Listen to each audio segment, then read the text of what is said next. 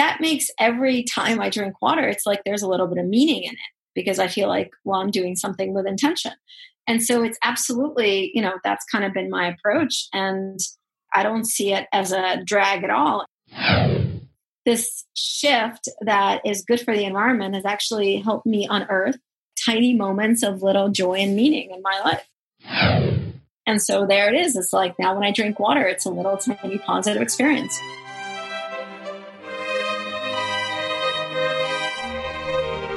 Hi, this is Joshua Spodek, and this is Leadership in the Environment. You're not the only one who cares about your impact enough to act. You're part of a global community undeterred by people saying, if others don't change first, then what I do doesn't matter, and other excuses. We've read the science. We can do this. This show is about personal responsibility, acting, and improving your life by your values. As guest after guest says, the challenge was hard, but thank you for getting me to do it. I wish I'd done it earlier. Listen on for leaders to inspire you, hear their struggles, and then act. Go to joshuaspodek.com slash podcast to commit to a public, personal challenge of your own.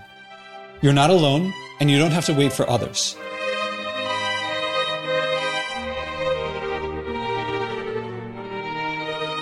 Nataly teaches that happiness comes from skills which you can learn, which I agree. Environmental action is also skills. Many people think that starting small isn't worth it, but watch Nataly's videos and read her book about improving your happiness skills because any skill that you can learn helps you learn other skills.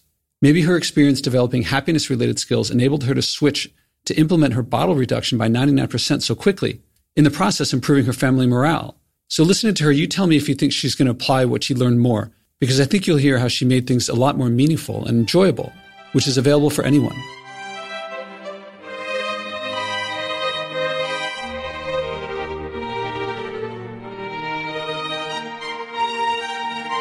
Welcome to the Leadership in the Environment podcast. This is Joshua Spodek. I'm here with Nataly Kogan. Nataly, how are you? I'm awesome. How are you doing? I'm great. And I'm glad to hear you're awesome because so many people just say fine. And one thing I remember is that you were one of the most enthusiastic of all the people of of taking on a challenge and and addressing this as opposed to just talking about it. And I think that's because you're happier. Uh-huh. I'm curious how happier is going. Before talking to you, I went and watched a few of your videos and read a couple of your things, and I'm, i was reading about how you take a lot of things that annoy people and you make them into things that are pleasant and things that make your life better. And well, I feel I try. Like, I try. Just to be fair, I try. Well, I'm reading that you do. Okay, you try and, and several times you succeed. Yeah. I mean, at least if you don't try, you can't succeed. Exactly. I feel like that's a strategy of yours is to take challenges and to find in them ways to improve, ways to make yourself happier. Am I reading you right? Absolutely. And, you know, as we shared a little bit of this when we chatted last time, partly I, I do that because my natural inclination, right? So, you know, we all have a natural set point of kind of happiness or well being. And uh, it accounts for about 50% of how we feel. And my natural happiness set point is actually severely low. Like, you know, I'm a tortured Russian Jewish immigrant. Like, I spend most of my life being a black belt that's suffering. So I am aware that it's super easy for my brain to get really down about stuff. And so I kind of, yeah, you know, I try to practice what I preach and I teach and I try to find opportunities. You know, I was just giving a huge keynote talk yesterday to this incredible group, 1,200 women leaders at Fidelity. And one of the practices I shared with them is what I call the lens of compassion. And it's a practice of how to deal with rude people.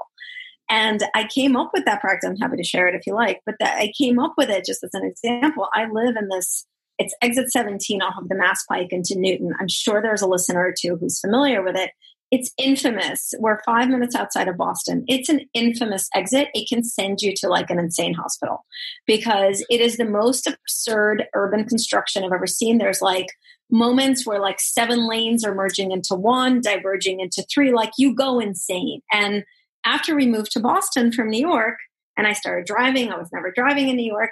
I literally could have the best day at work, and then I'm coming home. I take the exit. By the time I get home, I'm a raging lunatic because 19 people just cut me off, et cetera, et cetera. And so I actually eventually came up with this practice to deal with the rudeness just to help myself not lose my, you know, whatever joy I was feeling in the moment. So I do, I do try to find ways to, sometimes I call myself a joy archaeologist.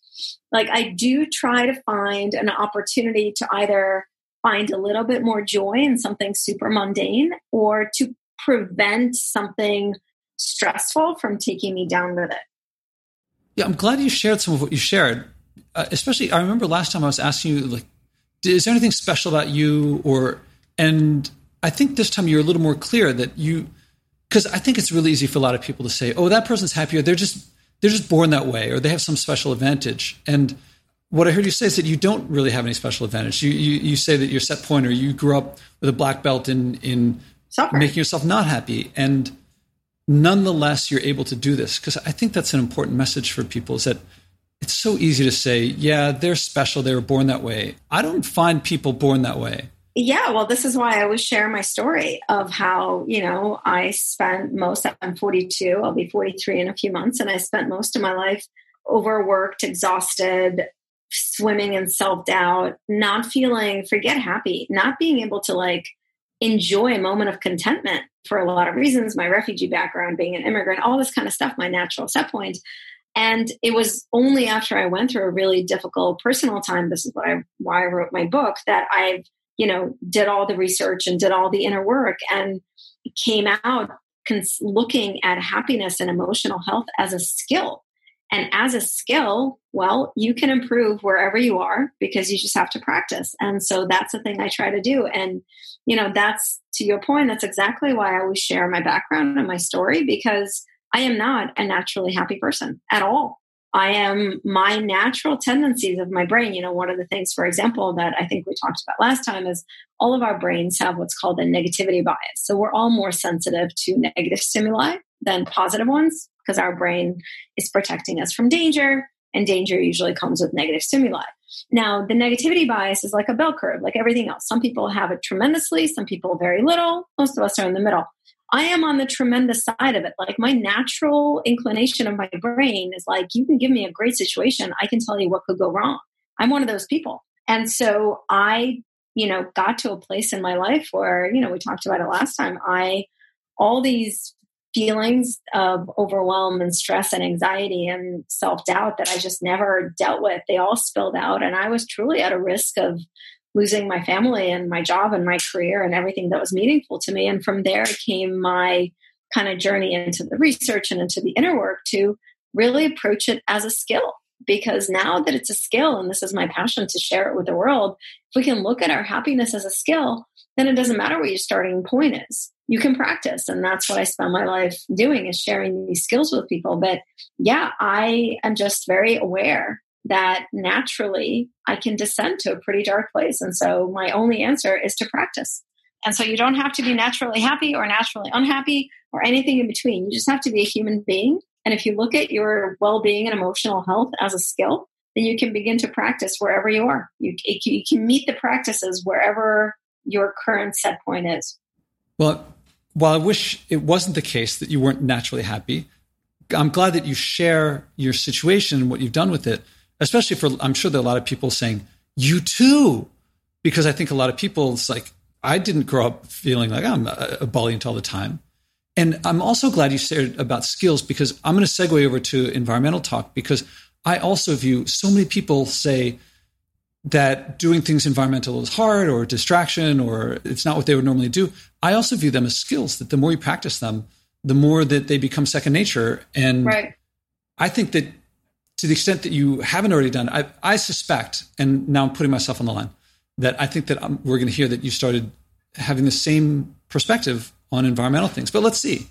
Between last time and this time, let's see. What I remember was you weren't going to you were not going to use bottles for a couple months. Can you give us the, like the the what of what happened? Yeah. Well, so first facts. of all, I give myself an A minus. Uh-huh.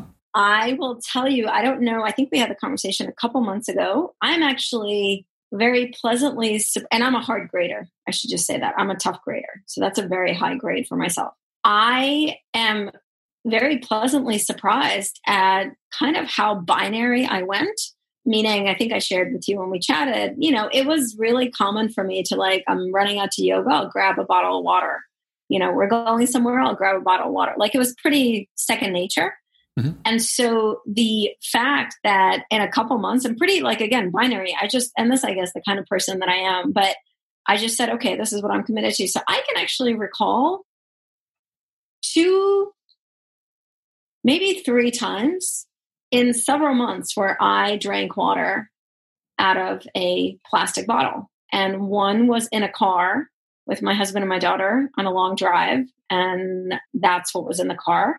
And the other time I was running like crazy late. I was running out somewhere. I had a headache and I was like, okay, I don't have time to go fill up my bottle. But other than those few times, and my memory is pretty crazy good, as my husband complains all the time. it's one of his biggest complaints with me is I don't forget anything it's true. I, it's kind of an annoying quality actually, because I think marriage would be easier if you forget things. Other than those few times, I have pretty binary made a binary switch. So I bought the day we talked. I think either I had done it or no, I did it right after. I bought this cool little glass water bottle and I shared this with you where I said, okay, if I'm going to do this, I'm going to find joy in it. So I actually spent like an hour online looking for a glass water bottle that I liked, that was visually appealing. You know, I'm an artist, I like things to look good.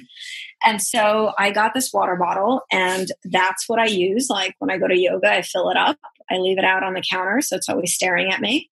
So it's usually with me. And during the day, I uh, bought a um, I forget the name of it, but it's pretty funky looking, like a like a, it's not a Brita, but it's a water filter, and it's cool looking. And that sits on our counter in the kitchen and with a glass next to it. And so on days where I'm working from home, it's right there. And so that's the what is that I have eliminated, I don't know what the percentage is, 99.5% of my plastic bottle usage in the last few months.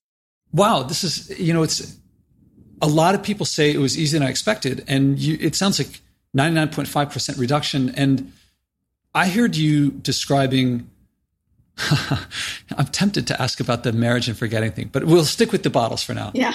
That you made it into well, I was actually just watching a video of how you you turn things into rituals, and I feel like you've uh-huh. turned something into a ritual that there's a purpose to it, and you like it, and you've it what could have been a challenge of like ah oh, onerous. I'm hearing uh, it's artistic, it's expressing yourself, it's it's and it's cool and it's fun, and my family is in on it. And by the way, I think I'm my daughter actually said the other. So I am. I think we also talked about this last time. I am notorious for not drinking enough water. Like in our, I'm just someone I don't like the taste of. I just am notorious, and I get a headache and all that stuff. And my daughter remarked the other day, she's like, because I was pouring water from this filter on the counter into a glass, and she said, "Mama, you've been drinking so much water. I'm so proud of you." So I would say, like by yeah, like I went and I made it fun, and I I have this cool water filter and this cool water bottle, and but it's also what I enjoy about it is the what makes a routine into a ritual, the way I see it, is intentionality, right? So uh, a routine thing is to drink water. We all need to drink water. That's a routine. But by putting a little bit of intentionality around it, that I'm going to drink it from this beautiful water filter, I'm going to not grab a plastic water bottle. That makes every time I drink water, it's like there's a little bit of meaning in it because I feel like, well, I'm doing something with intention. And so it's absolutely, you know, that's kind of been my approach. And yeah, I like, I don't see it as a drag at all. In fact, I forget where I was, where I can't think of where I was, but I, oh, maybe my parents' house. I'm not sure. I was somewhere where there was a bunch of water, like Poland Spring little plastic bottles filled with water on the counter. And I had to move them to make space for a dish that I was putting down. And like I picked it up and I was like, ooh, this does not feel good in my hand. Like I don't want to pick that up again. Because it's like, you know, focusing on like tactile, like, well, I like the way that the glass water bottle feels in my hand, right? And so this shift that is good for the environment has actually helped me unearth a little like tiny moments of little joy and meaning in my life, which is, you know, my whole philosophy of what I tried to teach people to do. And the research, you know, we talked about it last time, shows that it's the frequency of small positive experiences in your life rather than anything big that improves how you feel. And so there it is. It's like now when I drink water, it's a little tiny positive experience. I'm wondering, this is so positive for you. You're not building this up just because you're talking to this audience, are you? I mean, nope. this, did you describe it to other people this way? No, I totally like this is again, and you started with that. That's just my approach, right? So my approach is okay, here's a thing I want to do.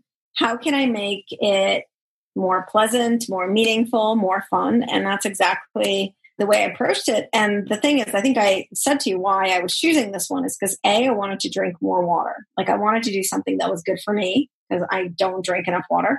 Mm-hmm. And I wanted to like take your challenge, like do something that's good for the environment. And so I'm absolutely not building it up. It's just, you know, is it the highlight of my day? No.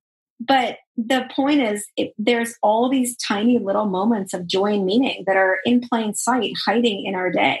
And all they ask us to do is become a little more intentional about them, more aware of them, more uh, grateful for them, more appreciative of them. And then all of a sudden, there's all these little sprinkles of joy everywhere. And that to me is the practice. So it sounds also if people want to do this, if people want to do something environmental or actually take on challenges any place, starting with your work will probably make them happier. no pun intended, or actually pun intended. Well, I think it's about, you know, we're human beings, right? So we're all aware that it's very difficult to change behavior. We're stubborn. It's easier, forget even the stubborn thing. Our brain likes things that are familiar. It's just how we're built, right? And so to take on a new behavior, however small, it's pretty challenging for our brain, always, right? And so my approach, and this is why I do the work I do, is well, if there's a challenge you want to take on or you're doing something challenging, can you find a little bit of joy in it? Can you create a ritual around it? Can you find your bigger why in it? Can you connect to like your sense of meaning for why you're doing this? Can you connect it to, you know, helping someone else in some way? And those doing that work, this is the work that I teach people to do, allows us, gives us both the resilience to get through difficult things, but also makes a lot of things that are tedious and boring and challenging more joyful and fun to do. And so we end up doing them not because we're forcing ourselves, but because they actually feel good when you do that. Well, when you said you, you said that we naturally don't like to change, you said there's some limitations that we have, but is it more accurate to say the untrained person? Because it sounds like that's maybe that was the case for you, but when you have the skills, then it's not so hard to take on these changes if you do it with purpose and the skills that you develop. It's true, but here's the thing. So naturally, like, you know, what the brain prefers, we can't change in a generation, right? That's going to take a while. Our brain has been developing for, you know, tens of thousands of years. But the, you know, one of my favorite quotes is your brain is a terrible master, but a great servant. Right. And I, I, I actually am not quite sure who said it. So I don't want to quote anyone. But what I love about that quote is left to its natural tendencies, if we just do whatever like the brain wants to do, we'd have a pretty crazy life because we have a brain that prefers everything the familiar, that switches, you know, you're driving home, but your brain is thinking about the dishes, you're watching a movie, your brain is thinking about, you know, going on vacation, our brain switches topics all the time. So, like, just following our natural tendency as a brain is not fantastic. But when we give our brain a purpose, when we give it a practice, when we ask it to do something to help us, it's fantastic at doing it. And so yes, I think if we learn, this is why I teach happiness as a skill. This is why I teach these five happier skills to companies, to people, and that if we learn to apply these skills into the different um, situations and conditions of our life, it does become more purposeful, more joyful, and less challenging. Our brain still kind of wants to do the familiar thing. It still wants to find things that are wrong. But we now have this arsenal of practices and skills that the more we practice, the easier they become. So, yeah, it becomes easier for us to do the things we want to do. Feeling inspired? Do you like hearing others acting that you're not alone? Go to joshuaspodek.com slash podcast to hear other interviews, but even more valuable, join the growing community of people who care enough to act, not just talk. Read the list of people who have taken on personal challenges and then commit to one yourself. Don't be surprised if you end up loving it, changing more, and finding people following you without you even trying. That's what happens when you improve your life by living by your values. I'm going to throw in something else that uh, about the world we live in and how we follow things that we, you know, social media and cell phones, there are teams of PhDs in psychology and so forth who figure out how to get you to, I shudder to say this because now someone will start thinking of like checking their email or you know they have the little red dot that shows you have messages and that will get you to check it and then like two hours later you've still been there and you didn't mean to do that. And so we we happen to live in a world which I think is engineered to get you to buy stuff and get you to do things, not necessarily. Well, it's it's to make someone money because someone's paying those psychologists, but it's not necessarily to make you happy. It's often going to make you stuck in their uh, treadmill, I guess. and this is a way out. Yeah, and by the way, the the thing I would say, you know, there uh, is tremendous value to seeing a psychologist. There's tremendous value to talking to people, and like I want to make sure that that's like we acknowledge that. But the thing is, uh, there's also tremendous value in learning the skills with which we can approach the challenges in our life so that they become you know a little bit easier to get through that we gain the resilience to get through them. So i think both are valuable. But yeah and this is why i talk about happiness as a skill because when we think about it that way then we can begin to practice. And the more you practice the easier it becomes. And so we get tools that are at our own disposal to help us when we need them. Now i want to ask something that did you face any hurdles? Were there any big challenges? Were there struggles I wouldn't say challenges or struggles. It is a, I'd say my hurdle is, you know, again, it's shifting. It seems really small, but like if you take my, the natural flow, right? I'm running out to yoga. I would leave at a certain time and I'd grab a water bottle. We have, a, we have this big case in the basement, right? So I had to change the flow right? And it seemed it's a pretty small thing. I just had to make sure that the glass water bottle was on the counter so I could fill it up. But it's a new thing, right? It's a new behavior. And as small as these behaviors are, they require intention because I can't actually get to my car in the basement in the garage and grab it. Actually, I have to think about it before.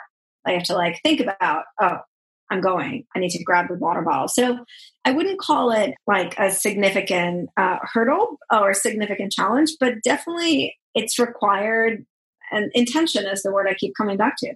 It's required my intentionality because when I'm intentional about it, then I can be like, oh, well, you got to grab it before you go to yoga. Like oh we're going on a drive. You got to grab your water before. But it's it starts with intentionality. It's not so much remembering it. It's just creating that intention that this is something i'm going to do.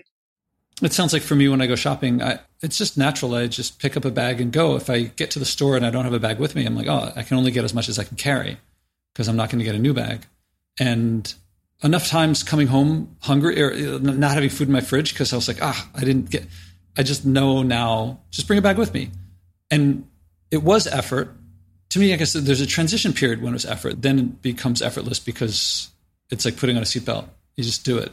Exactly. And also, you, you mentioned a challenge that I gave you. And I'd have to go back to listen to it. But what I try to do is not to give people challenges, but to ask people what they value and ask them to ask, act on their values.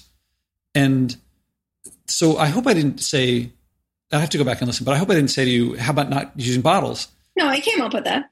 And so, what value did it connect with? Independent of what you said before, as you did it, what was it?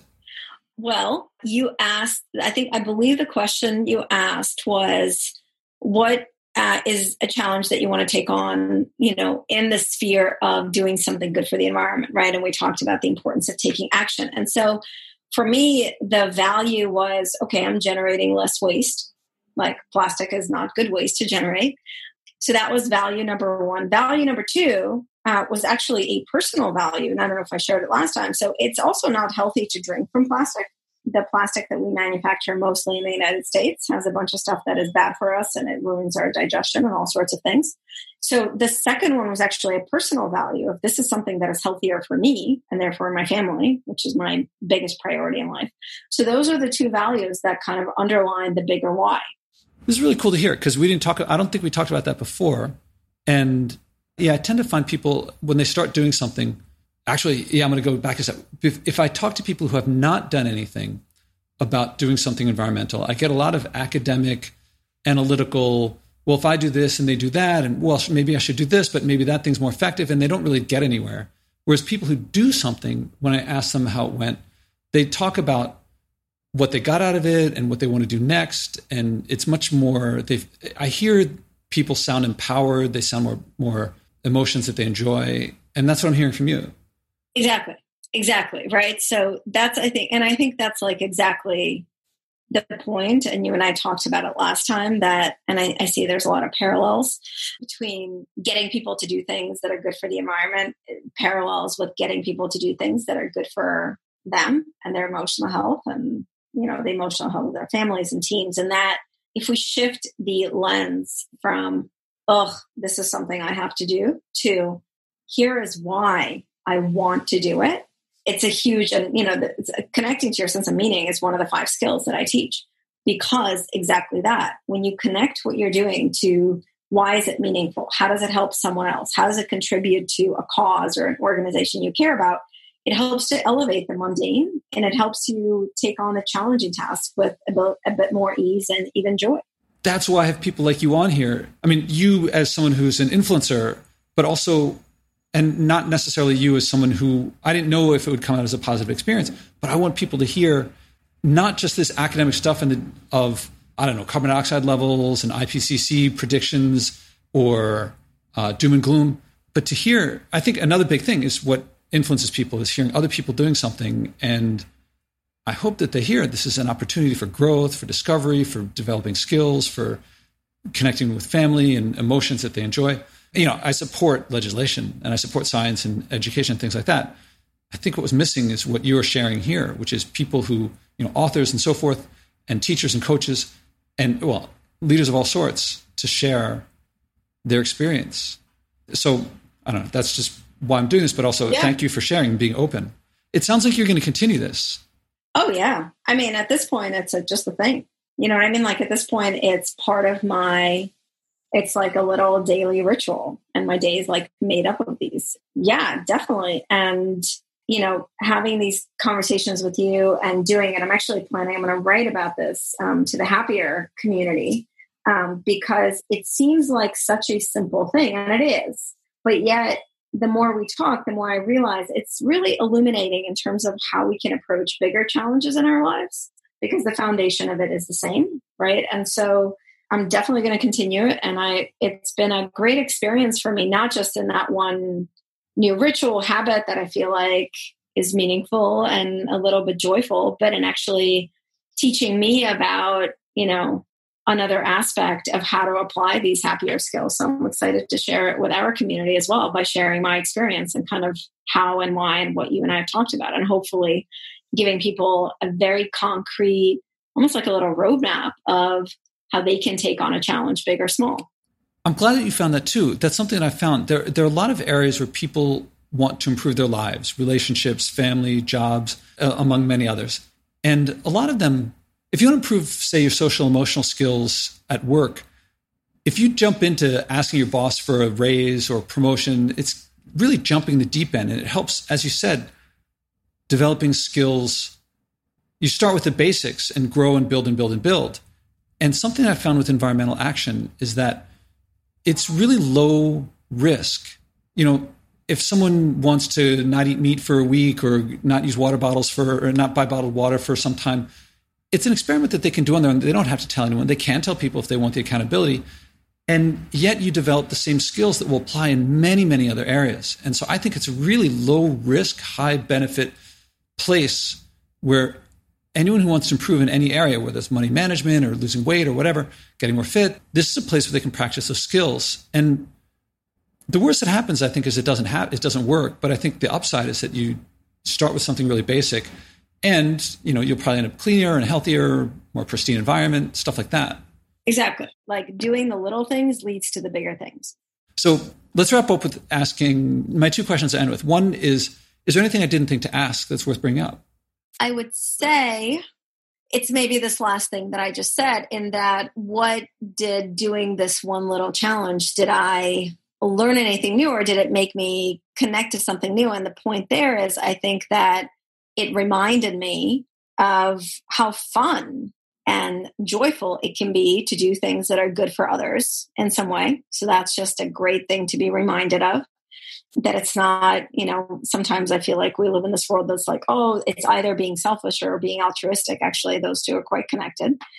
So that's the thing I would say that we haven't like just to make explicit in that doing this one little challenge just reminded me that it's not an either or thing in the world like oh i'm doing this for the environment. It's actually i'm doing this for the environment and it's for me and it's for my family and it's fun. So just like what a fantastic way to look at things. And can we and so now i'm thinking about like what are other things i can do that are like that? And so that's one thing that i just wanted to share. I'm glad you shared that. That makes me feel really good because that's what got me started in this is finding that you do want if you do something little it improves your life the next one you want to do why why do little things to improve your life? Do big things. And Yeah, thank you for sharing that. And the last thing I ask is is there anything that you want to say you might have just actually said it but is there anything you want to say directly to the listeners if that if besides what you just said? I guess i would just wrap with if you are taking on a challenge whatever it is small or big can you one find one or two ways to take it from they have to to the want to and the best way i know how to do that is to create a little bit of ritual about it to infuse something that is joyful into what you're doing and the second is, can you really connect to your bigger why for why you're doing it? Can you articulate why this is important to you? Who does this help? What human beings, group of people, organization? And can you keep those two in mind as you take on the challenge? So, how can you infuse it with a little more intention and joy and constantly reminding yourself of your bigger why for doing it? Nataly, thank you very much. And it, what you do and environmental work seems to work together very well. So as as before, I'll have links to your page where people can go and find exercises that they can do. There's your book Happier. So I, Happier Now. So the book Happier Now. Sorry. uh, yeah, it's called Happier Now. It's on Amazon and everywhere else. But if you go to happier.com, it's a great place to start. You can subscribe to um, our weekly newsletter, which I write personally. You can learn about the five core happier skills. There's videos and articles and ways to begin your practice and much more. So happier.com is a great place to go. And I want to leave you with an open invitation. If you start other things and you want to come back and share how those things have gone, I'd be happy to have you on and share that with listeners more. Sounds fantastic.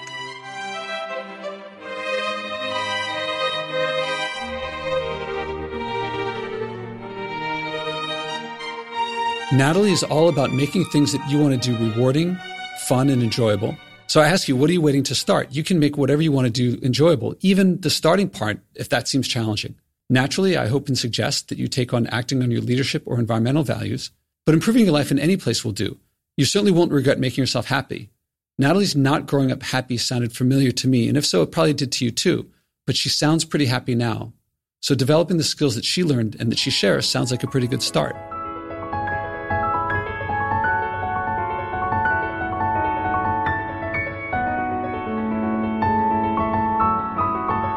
Feel inspired too? Then act. Go to joshuaspodek.com slash podcast and click to commit to your personal challenge so you can inspire others. Value means better and worse, and living by your values means living better by your values. You may struggle at first, but it's the hero's journey from living by others' values to living by yours. People say that little things add up.